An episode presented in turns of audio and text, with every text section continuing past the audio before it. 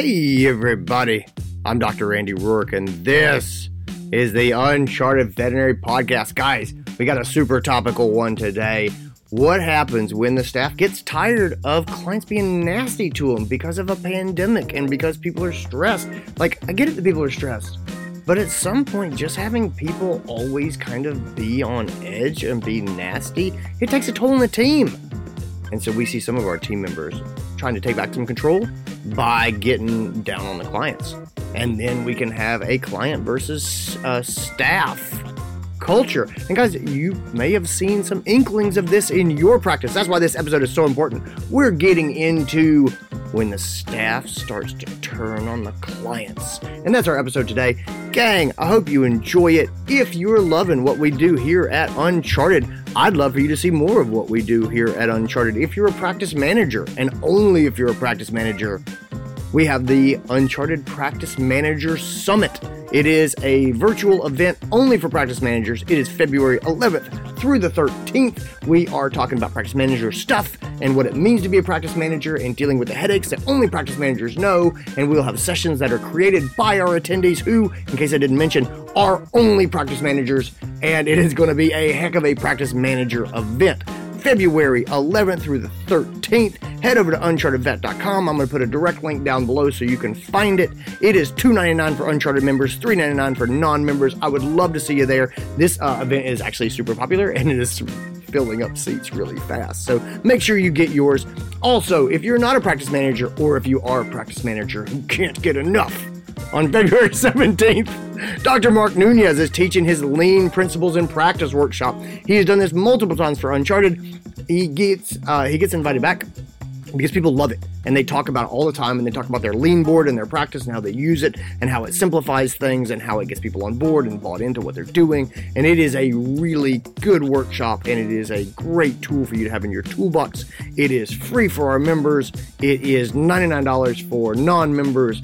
We would love to see you there. I'll put a link for that down below just because i love you and i want you to be happy and i want you to be successful. And so with that let's get into this episode. And now, the Uncharted Podcast. And we are back. It's me and Stephanie, shining, happy people, laughing, holding hands, gods. I like that one. I was waiting for like some sort of song lyric made into a Grumpy Cat reference Oh, yeah. or something relating to Grumpy. Yeah, there's not a lot of songs that have Grumpy f- prominently featured that I can think of.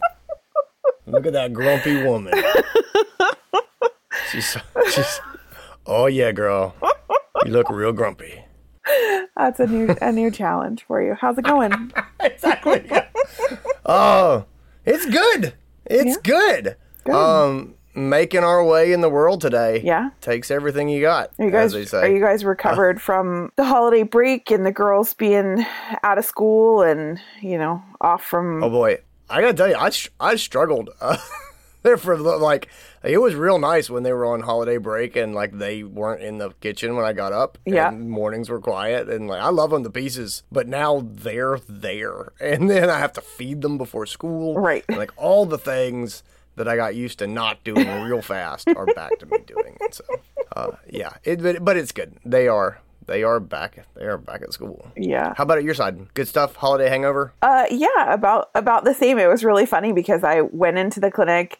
Uh, so we were closed half day on Christmas Day, and then the whole day for Christmas, and then through the long weekend. And I went back on Monday and was talking to my team, and and somebody asked, you know, how was how was your weekend? How was your holidays? And I was like, well, I stayed in pajamas for four, four days. And I was like. Thank God for the Uncharted community Christmas party on Saturday because it forced me to actually take a shower and I immediately put pajamas back on, but they were at least clean pajamas. Oh yeah, well these are, these are my work pajamas. These are my work pajamas.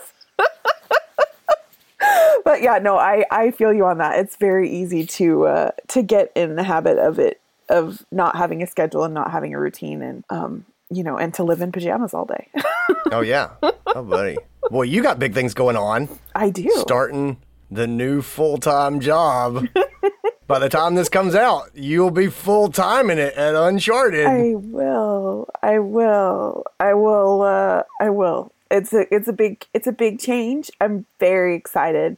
There's so much that I love about managing in the practice and about leading my team, and I'm super excited to be able to continue to share with the members of our community like the pieces that I love and I'm excited for a new challenge. It's you know it's sad. I I love my team and I've worked really hard to get to the point where I'm at with them and uh, with the hospital and there's so much good happening there and it's really hard to let go and and let someone take over but um, I'm also excited for them. I'm excited for them to have um, you know, someone new come on board and, and have that be their sole focus and, and make it their baby. And, you know, it's just, it's transition is hard for everybody. Yeah. And change is hard. And you get to work with 250 practices in Uncharted. I know. I know. I am very, I'm very excited about it. I have a whole list of exciting things to do. And I think the biggest challenge for you and I is going to be restraining ourselves from going in a hundred different directions. Yeah. and getting too Yeah, yeah. excited about all the ideas that we have written down because there's a lot of them.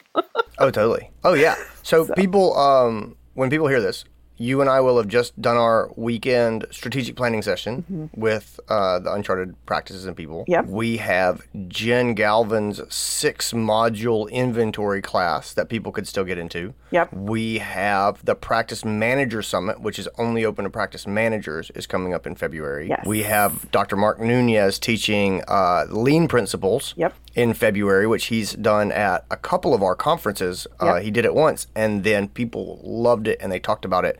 So we asked him to do it again, Yep. and they still love it and they talk about it. So we're making it open to the public now. So that's in February. Um, again, that's free to Uncharted members. Uh, it is open to the public. You can register for it. We'll put links down in the show notes uh, for people finding the stuff we have coming up. Uh, our April virtual conference is going to be on us before we know it. God, it, we got a ton of stuff coming up. Yeah, I'm I am super excited and we have to rewind for just a hot second because I've been waiting to be able to talk and share just a little bit of the little teeny teeny bit of the level of excitement that I have inside me for the fact that we are doing the practice manager summit because um, I am so excited to be able to put together something that is what I wanted as a manager. Like uh, for my entire manager career, one of the most favorite events for me every year has been participating in the VHMA annual meeting and conference.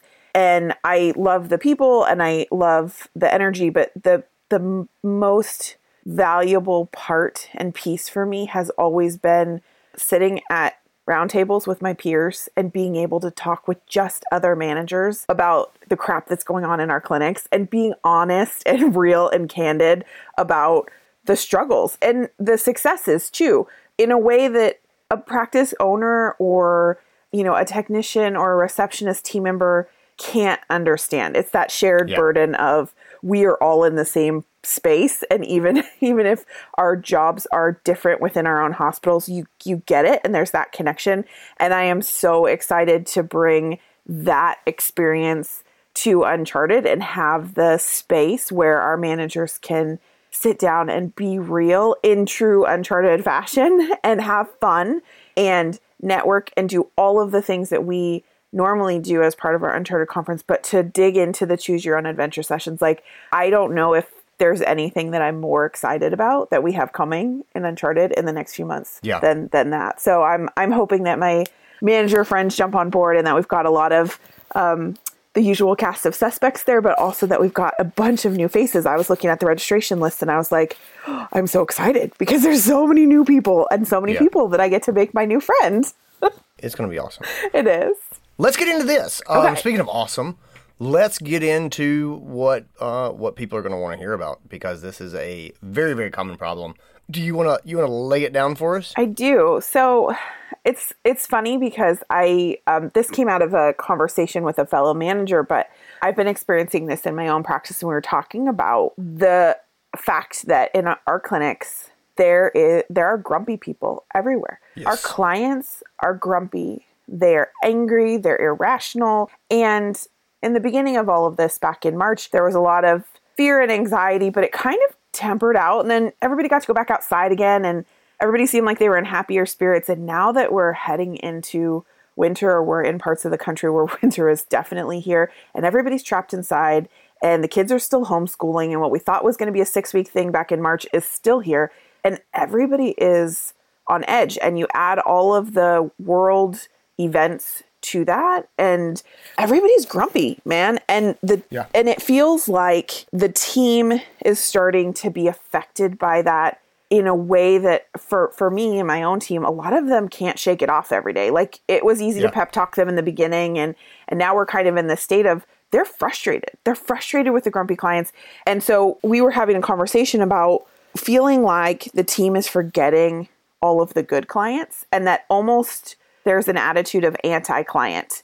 And nobody wants to talk, get on the phone. Nobody wants to, to deal with the clients. And it used to just be oh it's that crazy client. And you had a handful of them that nobody wanted to get on the phone with or nobody wanted to go be the room assistant for. But now it feels like i hear team members saying that client was such a jerk about clients who are good clients. Like they're the kind of mm-hmm. clients that normally come in and bring us cookies you know? And so we were talking about how do we how do we shake that? How do we work through that with our teams? How do we get them to shake off this attitude of everyone's an asshole and it's very you know anti-client? Because at the end of the day the clients are the reason for our work not an interruption to it. And everybody is struggling with this attitude of i don't want to deal with clients right now. Yeah. and i thought it Yeah. was the perfect thing for us to talk through because it's hard it's really it's really hard especially when they're not in the building so that's that's kind of it it's like the clients are Oh, grumpy yes. the team is struggling everybody's feeling anti anti client how do we deal with that with the team how do we reset them how do we work through it Yeah. Okay. Th- this is a lot. There's a lot here. There's a lot here. Let's let's go ahead and I'm gonna put down some basic um, guidelines on the table, Okay. uh, and then we'll get into headspace. So, basic guidelines. Uh, people are under a lot of stress. Yep. And I do believe that the idea that clients are not as nice as they usually are, I think that's real. yep Um, I, so I do not want to blow that off. I do think that clients are more challenging right now than they have been in the past. I think it's because they're stressed, and I think that everybody's fighting a battle that we don't know anything about. So a lot of people who have sick family members. There's people who uh, there's you know the election is not too far in the rear view. Uh, there's a lot of stress around politics and um, as well as the pandemic, and those things are tied together. And and uh, so there, there's all of these things that genuinely are affecting people. I think there's some seasonal affective disorder stuff going on. Uh, at least here in the South, the winter is really just settling in on us, and I think that that is affecting people. We're supposed to get our first kind of icy, sleety nastiness uh, probably this weekend, and so I think all that stuff is real. Okay, so let's just put that down as an assumption. Say let's just assume that clients are not as nice as they have been. Let's also assume that uh, clinics are seeing a lot of curbside. We are increasing our curbside, and uh, we have actually so we have a couple different locations for. Um, Cleveland Park Animal Hospital, and uh, we've gone curbside at two of them, and we are moving towards curbside at a third one, and so that is sort of where we are. I know other people are at other places, so the the percentage of the time that the client is being mean and is not in the exam room uh, is is higher than usual. So that that displacement is also a real thing that we're seeing. So those are sort of the, the main assumptions that I that I want to that I want to lay down. Uh, headspace. Let's talk about headspace. Let's talk about why this happens. First of all, I think that there's a feeling of of control associated with um, with bashing some clients. You know what I mean? Or being uh, mean. It's kind of like they can be mean to us, but we're going to be mean about them mm-hmm. because you don't get to just treat me like crap and then have me go on. You know what I mean? Mm-hmm. And that's just mm-hmm. the end of it. It doesn't end there. And, and I think that we've all felt that way before. And it does feel like taking back some sort of power and not being a punching bag to say, well, I'm going to talk to my friends about Sure. what a jerk you are. Sure. And that will, you know, and that will sort of bring some sense of fairness to the situation. So I, I, I get that. I think the other thing to put down as, uh, you know, as truth and headspace is your team is all carrying stress. You know, we're all not at our best. Yes. We're all stressed and tired. Yes. And so none of our people are firing on all cylinders. It's one thing if, if the client is having a terrible day, and we've all seen this. You see this exam room, right? Uh, the client, if, if the client's having a bad day, that's fine. And if I'm having a bad day and the client's having a good day, that's fine too. It's when the client's having a bad day and I'm having a bad day and my technician's having a bad day. That's when the powder keg is primed mm-hmm. to go off. And and I think that we're sort of living our lives in that space if we don't watch out for it. Yes. You know? I, I agree 100%. I feel like that's where everybody has been living in that place for for a while. And it's not, you know, you can shake it off when it's one client here or one bad day there, but when it's when it's every every day, I think that's the struggle becomes um you know, the the pop off valve, the pressure valve has always been you have a you have a naughty client come in or you have somebody say something rude to you on the phone and you have the ability to have a you know oh my gosh they were so rude and then reset and and have a moment whether it's with your teammates or by yourself like I just need to breathe for a second and I'll be fine and I feel like for the team they're living in this environment that none of us have ever lived in before where it's um, fire after fire after fire after fire and so the pop off valve reaction becomes I'm going to vent. I'm going to, you know, I'm Yep. just going to let off the steam just a little because if I don't let off the steam, I'm going to lose it and I'm going to blow. And so I think for me that's what this is is it's reaching for that because it feels like the easy mechanism and I think that comes as a result of being in that that space where it's a sustained feeling, it's a sustained reality for all of us. Like it's one Yeah. after the other. Here, here's where it goes bad. All right, so let's let's get into the meat of this episode. Here, and here it is. Um, you're exactly right. I think that, as you said, I think clients are real. Uh, as as far as they're they're being more challenging than usual, I think that having them out of the building lets people feel a little bit more free. They're like, hey, the clients aren't in here. Right. We're going to say these things. I do think that venting makes people feel better. Right. Like we know it it, it it does feel good to vent. Right. Everybody wants to feel heard. Right. Everybody wants to be seen. And, our, and our our staff is that way, and we're that way. Okay. Yeah. So that is true. Here's my thing where I get into it with people about venting. Um, see people online and social media, and they vent about problems in vet medicine. Here, here's my pushback about how, why we need to be smart about how we vent. And here's the problems with venting, like what we're talking about. Okay, mm-hmm. two things. Number one, shifting baseline.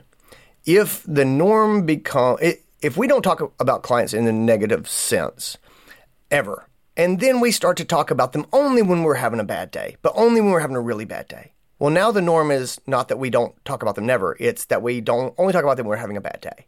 And once that's the norm, then it's not too far to we only talk to them uh, negatively about them when we're having a bad day or when they are particularly nasty. And you can see where this is going, right? It, it, it never goes from we don't talk uh, negatively about clients to now we all bash clients. It's a creep. Yep. It's a it's a set of normalizing steps where we talk a little bit and that becomes normal. And we talk a little bit more and that becomes the normal. And on bad days we slip farther towards client bashing until it becomes the norm, right? Right. So so I push back against venting in in that there is the danger of shifting baseline and sliding your culture towards the negative. That's number 1. Number 2 is we know, we know that emotions spread between individuals. Right. They are contagious. And that's not a joke. That's not some woo woo stuff. Like that has been shown. If you send a happy person into a conversation, they will lift up other happy people. And if you send a negative person into a conversation, they will bring that down. You guys Right. have seen one angry people walk into a conversation and they're triggered. And suddenly you have three more angry people and one person who's just uh, having anxiety because Right. they're seeing this anger and they have passed on that you know that that negativity and so we know that emotions spread uh, like contagious uh, like like some contagious vector so when you have people who start to bash clients and they start to get mad and they start to go "Rrr, rrr, rrr," that spreads throughout the clinic and so a few bad actors or a few people who are taking up that behavior can spread it and so then if it gets a foothold, it's self perpetuating. If you go and work in a practice and people complain and they complain about anything all day, you're not going to have a good time. Ultimately, and you guys have been around people who are complainers. Those people suck. Yeah. They just they whine or they complain and and and here's the thing. it doesn't really matter if those complaints are valid or not as far as how they affect you. Yeah. There are people who complain about everything, and there's people who complain about valid things. And even if it's a valid thing, after a while, it still drags you down. That's caregiver fatigue that we see Right. with people who have chronic illnesses. And, you know, and it's, it's, it's, it's I don't know about the morality of this. It's very hard. But if you're someone who takes care of someone who has a chronic illness, if that person talks about about pain and and and and struggles and frustration, that is valid. It's so valid. Mm-hmm. After a while, caregiver fatigue is is the difficulty of, of just hearing that all the mm-hmm. time and living with that. And it takes a toll on the person giving the care Right. as well as the person who's going through this experience. Right. And and I think it's some sort of twisted version of that of of you know you get people who are complaining and they are sharing their pain which may come from uh, clients giving them a hard time which is valid but that fatigue gets passed on to other people which then brings them down and then we have this perpetuation of negative emotions inside the clinic and the whole thing becomes a self-perpetuating spiral Yeah. and once the clinic as a whole, the group starts to go that way, it is so hard to be the shining light. And you're like, I'm going to go in, I'm going to be positive today. And if everyone around you is negative, you're just, you're probably not going to be able to lift them out of that. They're together going to wear you down before you lift them up. And Right. that is the spiral of this negativity. It's why I feel so strongly about it. And so when it comes to these things about turning anti client, this is a hill I am willing to die on. It really is because I've seen the fallout of this behavior. And so this is a very personal thing for me as I go, I am not going there. Right. I, I, you know, because losing this fight as a leader, it means that I have to go to a clinic where people are angry all the time. And I know that that takes a toll on me and it makes me tired and it makes me not want to be there. And I spend a lot of time there. Right. And so that is why I am so like, I'm just, I'm on this and I have strong feelings about it. And, and we're going to start unpacking what, what do you do about it? But getting into that headspace of, of understanding that one, uh, the clients are not bad. They're just going through a pandemic and, and everyone's fighting about it and know anything about. And the staff is not bad. They're human beings and they're getting crapped on. You know what I mean? And and they want to feel heard and they want to feel seen and and and they want to feel like this is not just one sided and they have to take this crap all the time and can't say anything about it. And I get that.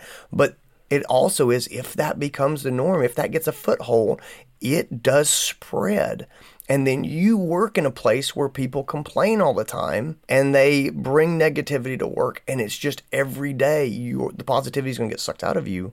And you're going to end your day feeling like crap, like you worked for a bunch of jerks because, you know, all you've heard is how negative uh, the clients are. So if we're in the headspace of this is this is definitely a hill worth dying on and we are gonna address it, where do we even start with what what what can we do? Where do where do we start trying to fix the problem? Okay. So there's there's there's a couple of different there's there's two approaches that you can take, right? And I use both of these tools and they'll work on different people. Okay? So from Headspace, there's two general paths that we can walk down for ourselves and then also later on we talk to the team. Okay? Okay. So one is the um, is the emotional path and the other is the pragmatic path. Okay. So the emotional path looks like this.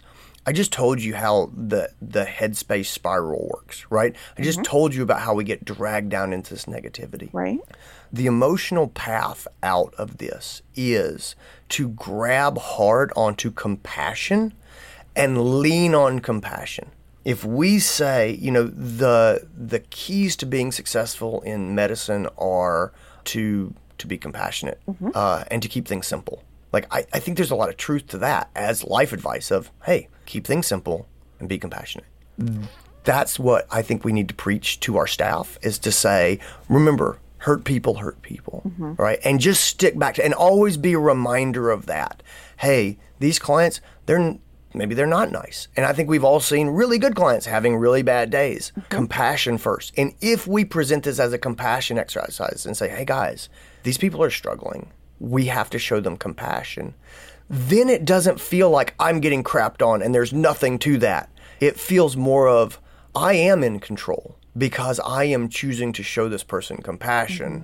as opposed to retribution. You know what I mean? Mm-hmm. Mm-hmm. And that I, f- I find that that gives power back to me and it gives power back to my staff when I explain it that way and say, guys, when the clients are, are, are gruff, when they're angry, when they're upset, when they're difficult, we have a choice to make, right? How we're going to respond. And that is the control that we have. Are we going to respond with compassion or are we going to respond with our own anger and our own frustration?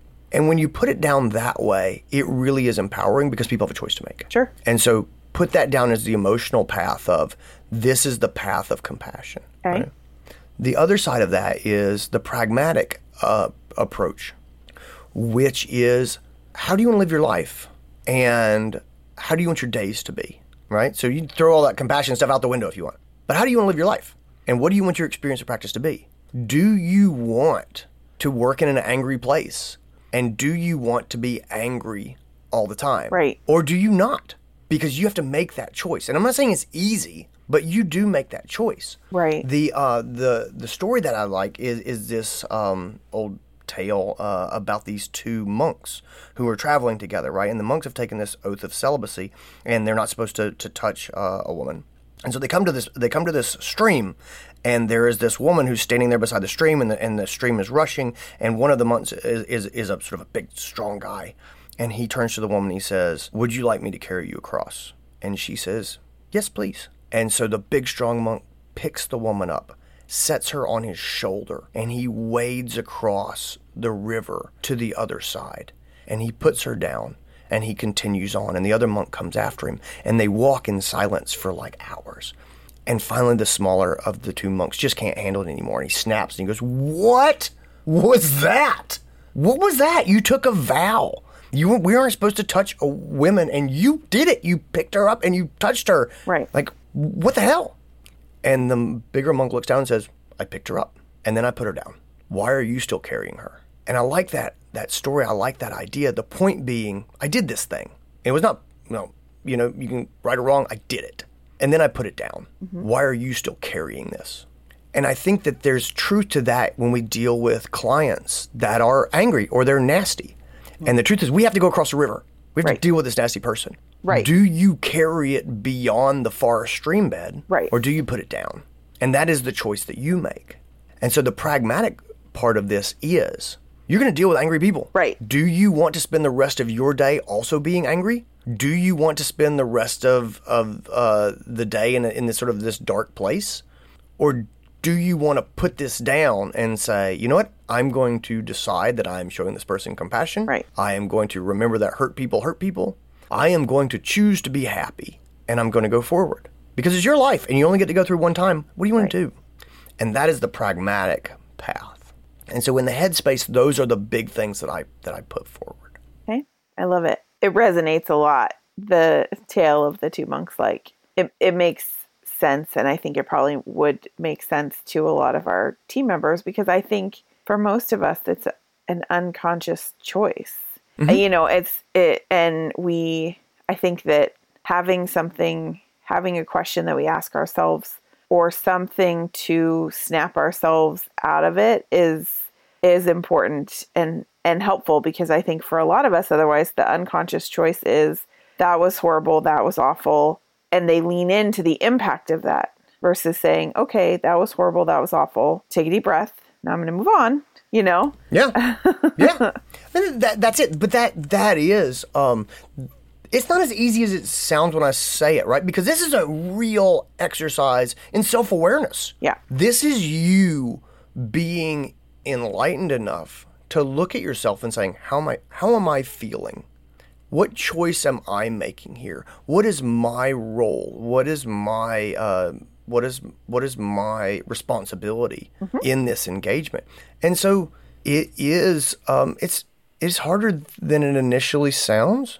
But if you are someone who's really interested in self development, if you are interested in really growing as a person, then that level of self awareness and those conscious decisions, th- those are the path, uh, I, I think, to, to, to being more happy and being more effective. Yeah, I agree. So, So- so I don't know. That's that's that's the big thing for me. The last thing I'll say uh, on on Headspace when we start talking about sort of general negativity on the team and bashing clients, there is a framework that I think a lot about when I think about teams. Okay, and it comes from um, it comes from this book called Tribal Leadership, Okay. and and it's a couple different people sort of wrote it. David Logan, John King, and, and Halee Fischer-Wright.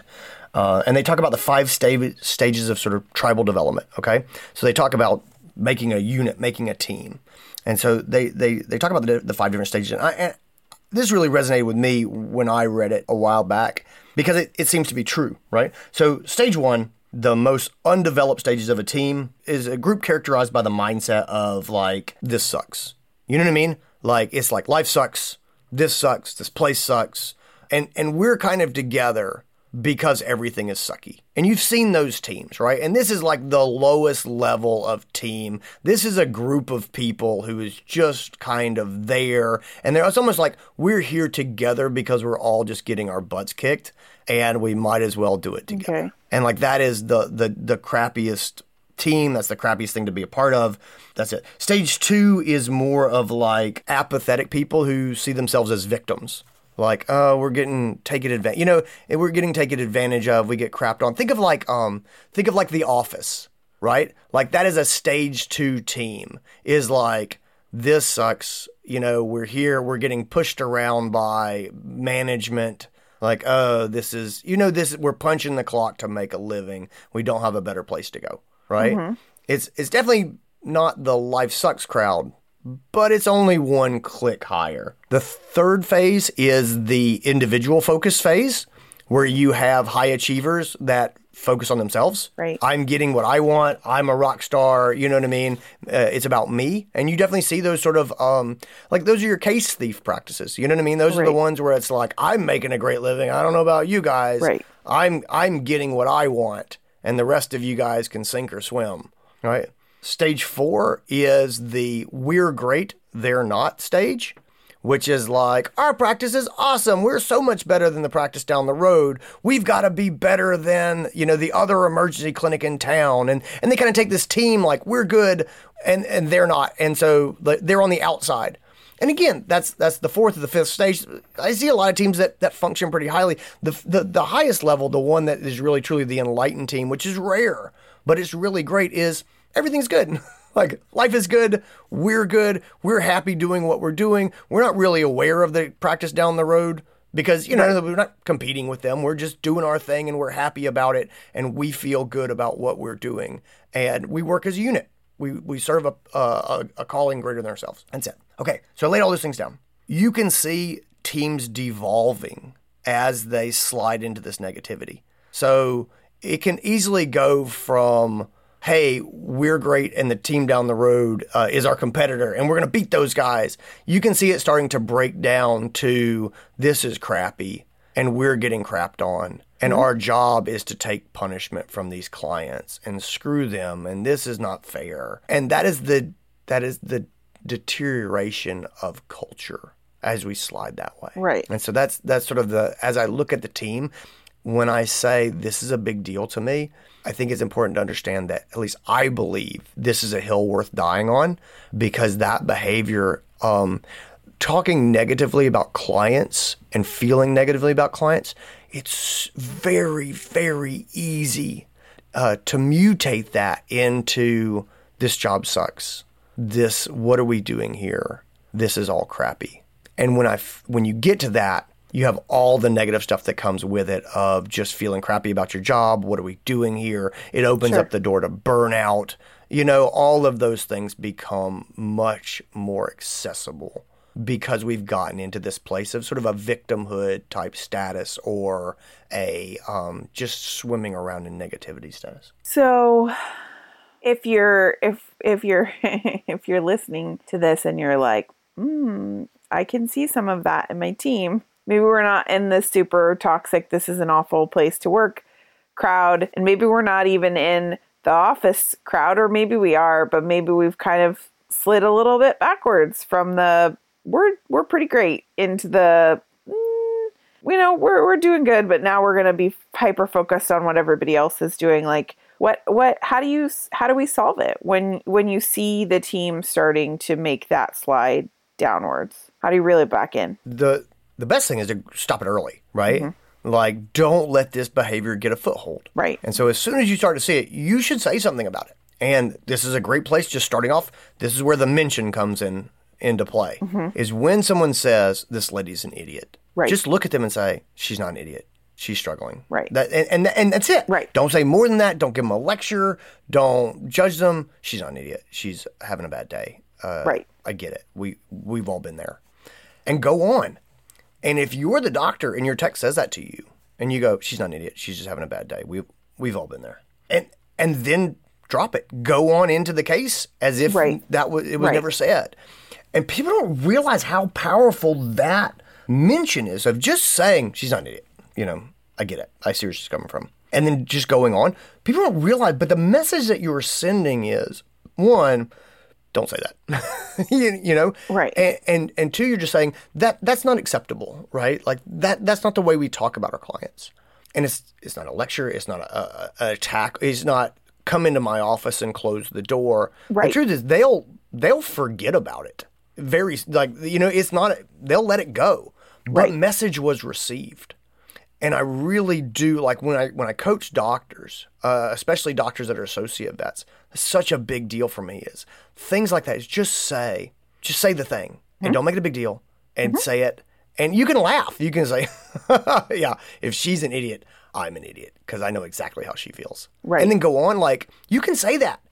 The message was sent and received, and and now you can go on. Especially if this is a rare behavior and you catch it and just say something. This is not that hard to turn, especially if you're if you're in a position of power, if you're an organizational leader, and you can just just catch it. So the mention is a big one. Is just say, "Nah, that's not how I feel," right. and, and then go on. I think that that's that's important. It's not a lecture. It's not anything you know uh, hypercritical, but don't let it go. Right. And so step one for me is don't ignore it, and and ignoring it is silence is perceived as as agreement.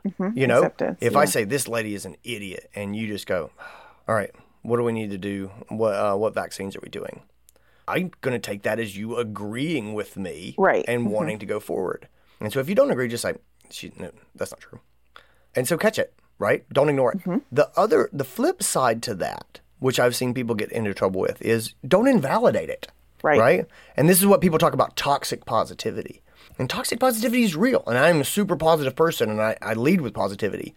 Toxic positivity, as people lay it out, is when you use positivity to invalidate the experience of others. Mm-hmm. And so when your staff comes and they go, This guy's an a hole, and you go, He's not an a hole. We don't see a holes at this practice. Right. What you what you kind of said to them was, no, the problem's with you. Right. He's not. Nope, you're mistaken. This is a, a failing on your part. Right. And so the balance in this is not to ignore it, but also not to invalidate the experience of, of the person who is complaining because they need the reason that they are saying this is because they're trying to vent. Right? Right, They're yeah. trying to feel heard. They're looking for validation because when somebody, uh, you know, slams us, I think most of us at some level, we say to ourselves, Am I, did I deserve that? Right. I mean, really, I think that that's true. I think most of us have that thought of, she yelled at me. At some level, we go, did I, did I deserve to be yelled at? Am I, did I make, am, am Right. I a bad person? Did I, did I do this thing wrong? Right. And the answer is, of course not. Of course not. But I still think at some point we want that validation of someone to say, hey, you did not deserve that. You know? Right. And so that is the key to the mention is when she said, This guy is such an a hole. When I say, I'm sorry you have to deal with I, I'm sorry you have to deal with him. I'm sure he's having a bad day. Let me take this for you. I want that person to to to feel seen and feel heard. But at the same time I do not want to support this conversation or this Right. or this pathway. Right. So that's where the mention comes from. The other the other part of that, and you can see exactly how it leads into this, is meeting this negativity when it comes from your staff, meeting it with the compassion that we're asking them to meet the, the clients with. And so when my tech comes and goes, God, this guy's such an a hole, I can meet that with compassion and say, Hey, I understand. Uh, this this you he should not speak to you that way. I'm I'm really sorry you you had to deal with that. Right? If I have a um a technician that comes to me and she says three times during the day, she said this person is just being unreasonable and blah blah blah. The mention I'm going to make is a little bit different because there's a pattern here, Right. Right, and I'm starting to see this person is like, hey, you're you're getting a little bit into client bashing, but instead of me calling them off to the side and saying, look, I need you to not bash the clients, what I'm going to do is call them off to the side and say, hey, it looks like you're wrestling a lot with with clients today. Are you okay? You know? Or if mm-hmm. someone is being really aggressive, this person is a jerk and this person is blah, blah, blah. Hey, you seem to be struggling a bit today. Yeah. Are, are you okay? Like, you seem to be triggered by more than one person. Mm-hmm. Are you all right? And I mean it when I say that. Are you all right? But I am also drawing attention to the fact for that person, hey, you're you're saying bad stuff about everybody. Right. Yeah. You're calling out the fact that their behavior is is abnormal and that they sh- like and in a very very compassionate way, which is which is important because you're you're totally right. You do care about them. You are mm-hmm. concerned. I don't like, do they need to take a break? Do they, you know, like or is there something going on outside of work? Like it opens up the the opportunity for a conversation to be a support for that person. And at the same time it says hey i i see what you're doing and i'm not okay with it enough to say something to you. Right. and i think it's very subconscious on the part of the person who's receiving that. But i do think most people are capable of going oh they noticed you know like they noticed that i'm real mad and that i've been you know i've been kind of grumpy today maybe i maybe i should think about how i've been acting Yeah.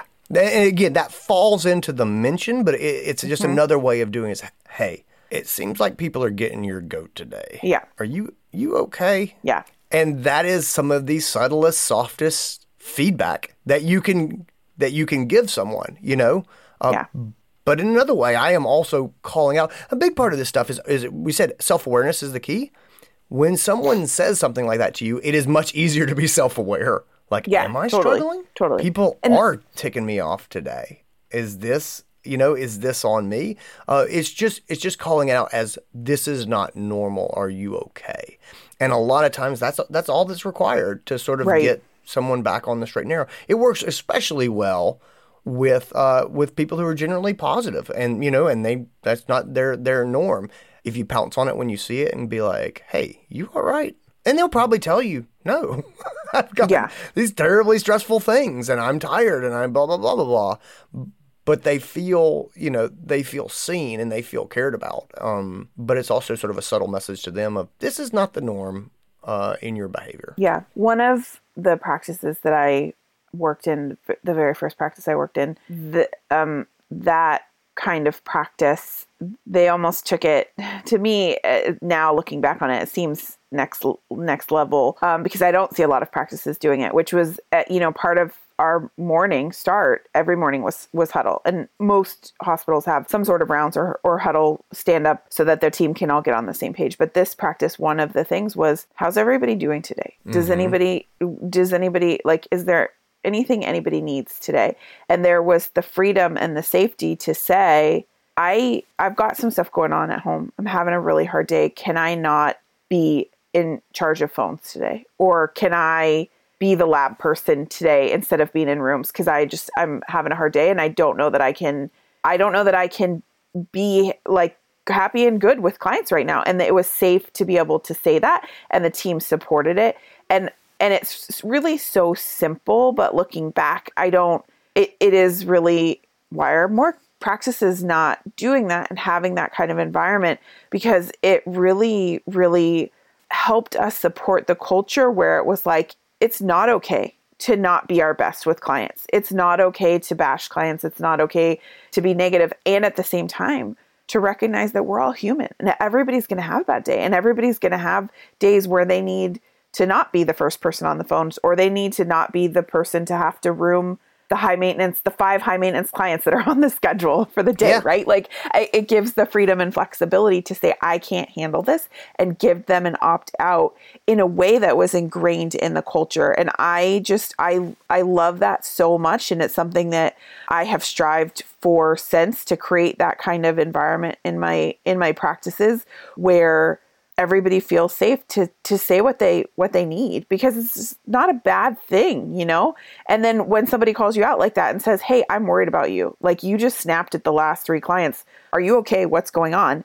You have the safety to say, "Maybe I'm not okay. Can I take 5 minutes?" And have and know that the the person is going to say, "Yeah, the building might be on fire, but I'm still going to say yes to you. Go take a break. Do what you need to do, you know?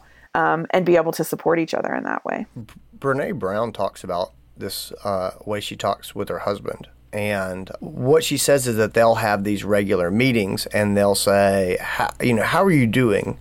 And or, or she'll say, what what have you got? And what they mean is they have a score of kindness. And so if you come home and you say, you know, look, I'm at I'm at 25%. That means you you only have 25% to bring to the relationship today. Like you mm-hmm. are running mm-hmm. on empty. And what that means is the other person goes, "You know what? I I got you. I mm-hmm. will make up the other 75% for you. Like I will cover for you cuz I see that you're that you you just don't have it. You came home Right. after the day, you're beaten Sure. up. I'm at 25% today. Um and so okay, cool, I'll cover you. If he comes home and she says, "What do you got?" and he says, "I've got 30%." and she says, "I also have 30%." What that means is they need to they need to be gentle and they need to find like great we're going to order pizza for dinner Right. and, and Right. you know and and just let the kids watch tv tonight Right. and we're going to be okay with that because i know that you don't have it and i know that i don't have it and but we Yeah. know that going in and that Yeah. that when you were talking talking about how's everybody feeling today i don't you don't have to do it like Brene does it uh, but I think the point she's getting to is the very much the same thing of being open and transparent about this is where I am. Yeah. And then having others adapt and support that. The other thing I think is probably good is if you go around and you do this exercise, if someone every day says, Right. I, Yep. don't have it, I don't have it, I don't have it. Well, Yep. the great thing is then it's out in the open and you can talk to that person and say, hey, I'm noticing that every day you're Right. saying you're not doing well. W- We need to talk about this, you know? Yep. Yeah, and again, absolutely. if you if you uh, got an employee assistance program like we talk about, that's an easy way to say, hey, you know, we have this resource for you, Right. And and and in a way, that's a, that's one, it's getting them some resources, it's getting them support, and the same way, it's also a way to kind of say, look, we've got resources for you, uh, and we were going to support you, but we do need you to get back up to where you are taking tough rooms and you know Yeah. and uh, and feeling and feeling like you're functioning at a high level. Yeah. Well, or the ability to say, you know, I, I, if someone says, I don't know if I can do that, the supportive environment to say, okay, do you need to take some time off? Do you need to take a, a leave? Like what is what does that look like? Because I think for a lot of us it's it's like we go into that fight or flight panic mode as a manager, as parks owner, as a someone running the business of this is an employee who's repeatedly now telling me that they can't do their job. They're they're having a hard time. They're not functioning. I I I need them to be at a eight out of ten at least every day, and they're consistently telling me that they're at a five or a six. I want to tell them I need you to do your job, and we struggle with what do we do when somebody's response is I I don't know if I can do that. Um, it makes it easier to step into that space of these are alternatives. Like it, and it's hard in that, especially right now, we're all busy, we're all slammed. The idea of giving somebody time off or having somebody take a leave of absence is overwhelming. But if you can help yourself step back and think about would you rather have this person take two weeks off and then come back and be an eight out of 10 or higher for your team every day for the next two years or more? Or would you rather them continue to just be frustrated and burn out and leave altogether? Which would you rather have? If I have the perspective and I step back and zoom out for a second as a manager, hell yes, I want them to take two weeks off. I don't care if we have to be short staffed, I'll figure it out. I mm. would much rather that and keep the person as as part of the team, as part of our family in the long run, than deal with um, cutting off my nose to spite my face here. And I think that's something that a lot of us are struggling with right now because this is this is real. Like it's real hard for everybody, and and we are all busy and we are all overwhelmed. And the idea of having you know someone else out is is overwhelming. But I think if I would if I would ask anything of anybody listening to us this week, I would say take a second for yourself from a headspace perspective and zoom out. And you might need to walk away to do it, but like step back and, and look at the situation and say, what's really going on here? And also like what is what is your role in it? I know for me, like I've done it. I've caught myself where mm-hmm. I've, you know, they've had a grumpy client or they've had someone who was very naughty and they were like, you need to talk to this person. And I get on the phone with them and I hang up and I'm like, God, they were an asshole. Like that was awful. and, and I've caught myself doing it. And then and then I look back and I'm like, oh, that's not the way I want to lead. That's not who I am. Like normally I can shake it off, but it, the struggle is real. I guess is is the. And um, I think it's important to kind of take a step back and give yourself this perspective. And what I noticed for myself is when I didn't take a second and just remind myself to breathe or go take a five minute walk after those kind of interactions, I struggled with resetting. And so I think giving our team that grace to say, what do you need? Let me step in for you. Let me let me answer the phones for 10 minutes. Go take a walk, shake it off. Like let's come back. Figure out ways to be supportive for them because as I think we all know now, sitting in January when this all started in March last year, this is not going away tomorrow. Yeah. This is this is going to be our reality for a while. We have to figure out a way to manage that. part of it's trust, right? And so here here's the deal that we have to make with our staff is I'm I'm not gonna I'm not gonna let you bash clients. Right. Right. You know what I mean? If if you say someone's an a hole, I'm gonna say, no, they're not. They're just having a hard time. Right. Um, and I get it. Now, in order for me to be able to say that to my staff and have it received in the way that I intend it, Right. uh, there's another side to this relationship. yes. I am not going to let my staff be abused. Yes. And I don't think that you can shut down this type of client bashing stuff if you're going to let them actually, honestly, be abused by clients. Yes, You know what I mean? agreed. Because then it's like, um, here I am, I'm the tech. I've I'm getting, you know, called racist names. Right. You know what I mean? And Yeah. told that I'm stupid and personally attacked. And Yeah. then when I say to you, that guy's an a hole, and you go, no, he's Right. just having a bad day. like that, that's not okay. Like you know, that- Right. that's not okay. So uh, Right. let, let's let's empathize with with our with our people. Yeah. The deal has got to be, look, no one's going to abuse you Yeah. working here. You know, abuse is different from being difficult or being angry. No one's going to abuse you. And uh, and in those boundaries, we are going to treat everyone with respect. We are going to handle difficult people well. Right. But Right. your team has to believe that there is a line that you will not let clients cross with them. Because if they don't believe that, then they really do. They go back to feeling powerless. Of people can say and do whatever they want, and nothing happens to them, and I have to just stomach it. And again, Yeah. I, I don't I don't I don't think it's a common thing. But I, I mean, we've all heard of or maybe worked in practices where there are people who are abusers, and everyone knows it, and and Yeah. the the management won't fire those people or tell Right. them this is not appropriate or stand up to them. Um, I, I don't think that that's fair to our clients. I do understand clients are are struggling. At some point, we have to have our own personal boundaries, which are you're not you're not going to treat my staff like that. Yeah, and totally. and I don't care if you go somewhere else, but you're not going to treat my staff like that. And I feel like if I'm willing to say that to a client, then I can also say to my staff, hey, these people are having a hard time and we're going to be compassionate towards them. But I don't think you can do the latter if you're not willing to do the former when it's appropriate. Yeah. And the last thing that I would say, yeah, is, is just for the team and, and the to do. Um, I always think this is super cheesy, uh, where, you know, there's the research that says the perfect ratio of uh, positive to negative feedback for people is like five to one. You should, you know, people should get five positive pieces of feedback for every one negative piece of feedback. And that seems to be the optimal ratio, right? Mm-hmm. So think about that. If your techs if your front desk is dealing with a lot of angry people and they're dealing with a lot more negative feedback uh, uh, or a lot more criticism than they have in the past, I think one of the things that we as leaders need to do is recognize that. And we, we may have to step up our positive feedback. Mm-hmm. You know, we may have to say, hey, look, these guys are hearing more negativity. They need to hear more positivity on the other side. And I may not be able to control the negativity that they're getting from the clients, but I can control the positivity, which Right. means I may have to really go to the mat in my with my appreciation wrestling moves. And I don't know where that metaphor is going, but um, you know what I mean? Like I may have to come off the top rope of love Yeah. with with my um with my thank you elbow and just just uh, bring the compassionate pain to my staff. Yeah. I think um, a couple of the things that are tools in my toolbox there that I that I generally reach for, you know, is it can go beyond just us stepping up the positivity, although I think that's a very important piece of it. I do think that it's important for us to give them positive feedback and and praise and and make them feel valued and appreciated.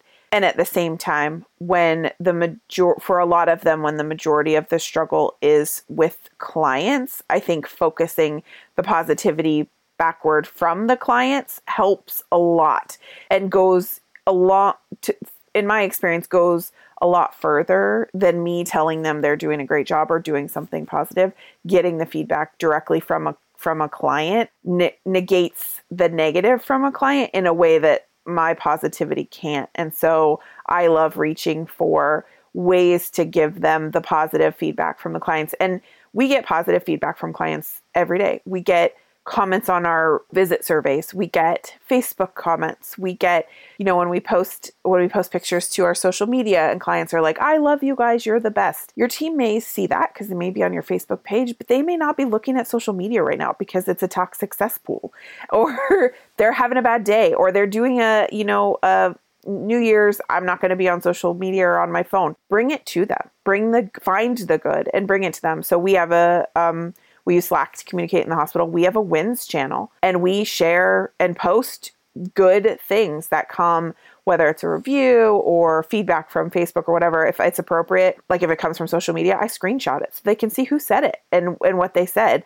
and and see that. The other thing that I love to do is sometimes you don't you don't get things without asking. So I go and ask the clients, one of my favorite things to do if and it's harder because we don't have clients coming in the lobby but set up a mechanism to ask them what did you catch our staff doing that was good? You know so you can you can very easily so at my very first practice we had a little fishbowl that sat in our lobby with these cute little cards and clients would wander around while they were waiting for their appointment and they would see the cards and they just said caught you doing something good. And it said you know if you catch a member of our staff doing something you appreciate please share with us. And they would have a great visit and they would write on the card just because they're not in the building doesn't mean you can't invite them to give you that kind of feedback. You could set that up outside in the parking lot while they're standing outside the door waiting to hand off their pet. If you really want to get germ free, which I totally get, and you don't want them touching pens or anything like that, ask them on social media. Post a cute picture and say, hey, we, you know, we love our clients and we appreciate you. Our team works so hard and we would love for them to hear, you know, your favorite part about interacting with them at the clinic ask them for the feedback and then share it with the team because mm-hmm. that goes such a long way in terms of buoying their their spirits and making them feel better. And then the other thing that um, was top of mind for me, and it was top of mind because it's the holiday season and we were focused on it. But being of service and doing something nice for someone else when you feel crummy is a really easy way to break yourself out of that. And so focusing on saying thank you and appreciating the good clients. And these are the ones that bring you the cookies and, you know, can see how hard your team is working. We have a client and I, I love her so much. And that she's one of the people I'm going to miss the most about uh, from a client perspective with our practice. She was like, I see how hard you guys are working. I'm going to bring you lunch and showed up with pizza for the whole team. Take those clients and do something nice for them get a it doesn't have to be big grand showy gesture. Get a handwritten card and have everybody sign it and say thank you.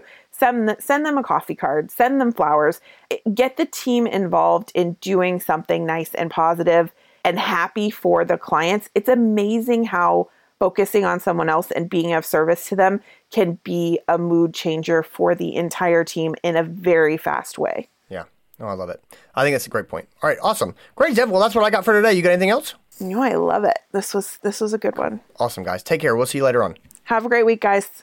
Guys, that's our episode. I hope you enjoyed it. I hope you got something out of it. I hope it was a fun time. Listen, if you did uh, any of those things, please, please, please consider taking a moment and writing an honest review for us on Apple, iTunes um, uh, platform. It is how people find the show. It means a lot to us. Uh, it really is a big, big deal. And so that's the only ask. We just we just hope that you share the show with other people who can benefit from it. Anyway, you guys take care. Be well. I'll talk to you soon. Bye.